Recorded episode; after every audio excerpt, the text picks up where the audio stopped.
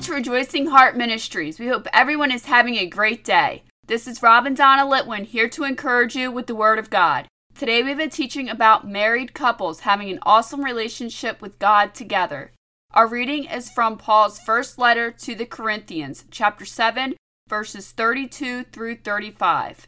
But I would have you without carefulness. He that is unmarried cares for the things that belong to the Lord, how he may please the Lord. But he that is married cares for the things that are of the world, how he may please his wife. There is a difference also between a wife and a virgin. The unmarried woman cares for the things of the Lord, that she may be holy both in body and in spirit. But she that is married cares for the things of the world, how she may please her husband.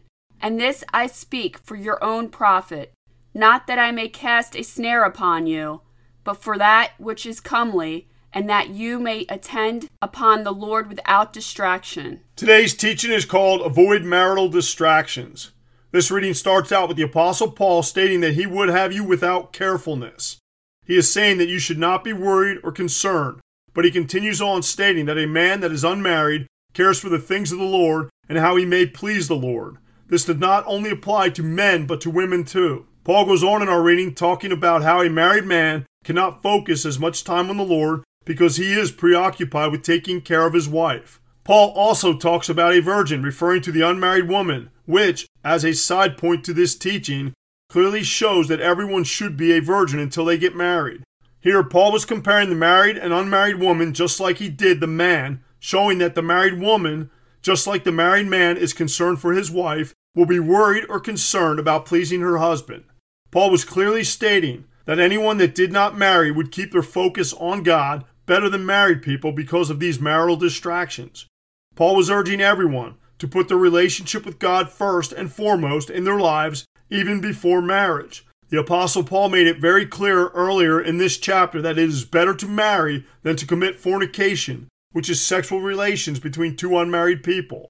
In 1 Corinthians chapter 7 verse 2, Paul wrote, "Nevertheless, to avoid fornication, let every man have his own wife, and let every woman have her own husband. So earlier in this same chapter, Paul said it is better to get married and have a wife or husband than to fornicate. But he went on in the same chapter to explain it is better to be single and focus on the Lord because your spouse will cause you to be distracted from your relationship with the Lord.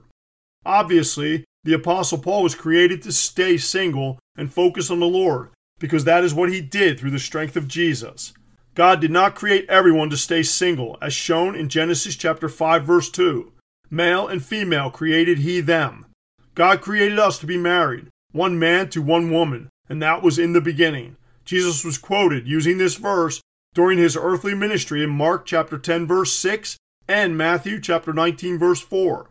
Now that you know that God created most people to be married, what can you do to avoid the distractions from your marriage that hinder your relationship with the Lord?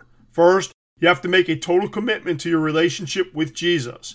After you make a total commitment to Jesus, make your commitment to Jesus with your husband or wife. It is that simple. We strongly urge you to make this commitment together. Seek God's help and strength to do it.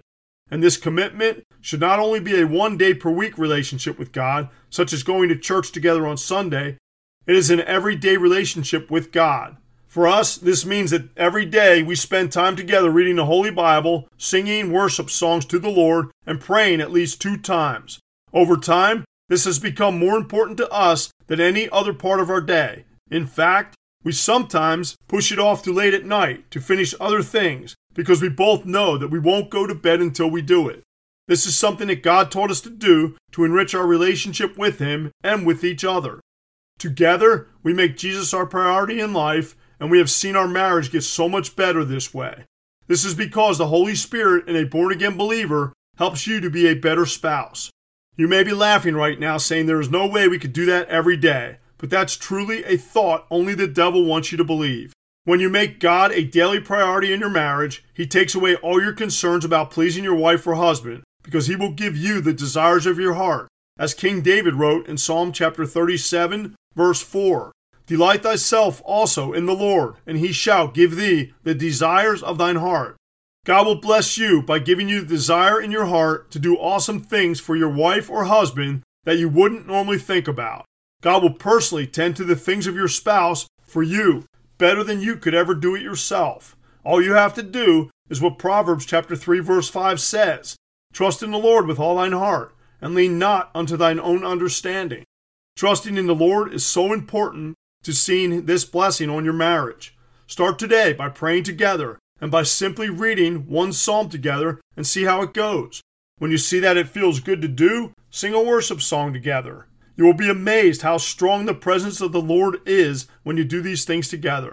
This presence of the Lord is spoken of in the Gospel according to Matthew chapter 18 verse 20. For where two or three are gathered together in my name, there am I in the midst of them.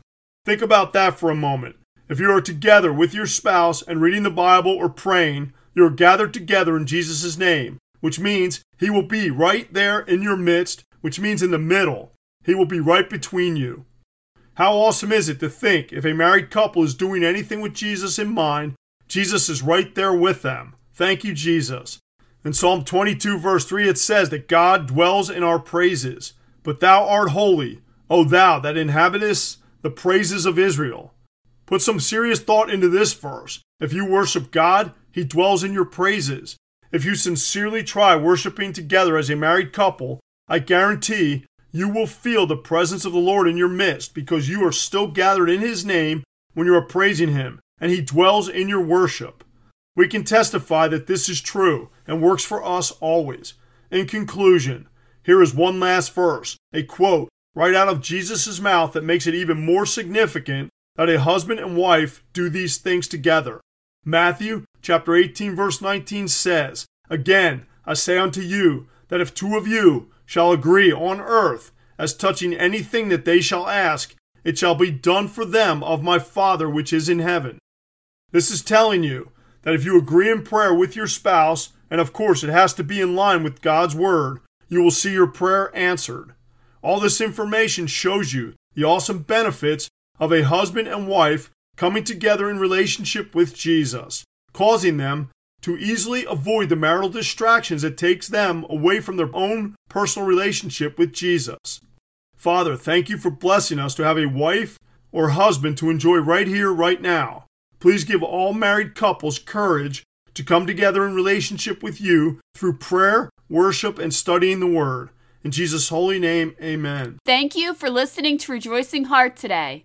If this teaching has blessed you, please consider becoming a monthly partner to help us increase the ways we are proclaiming the Word of God. This is easy to do. Just visit our website at rejoicingheart.net.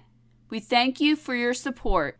We leave you with more encouragement from the apostle Paul from Philippians chapter 4 verse 4. Rejoice in the Lord always, and again I say rejoice.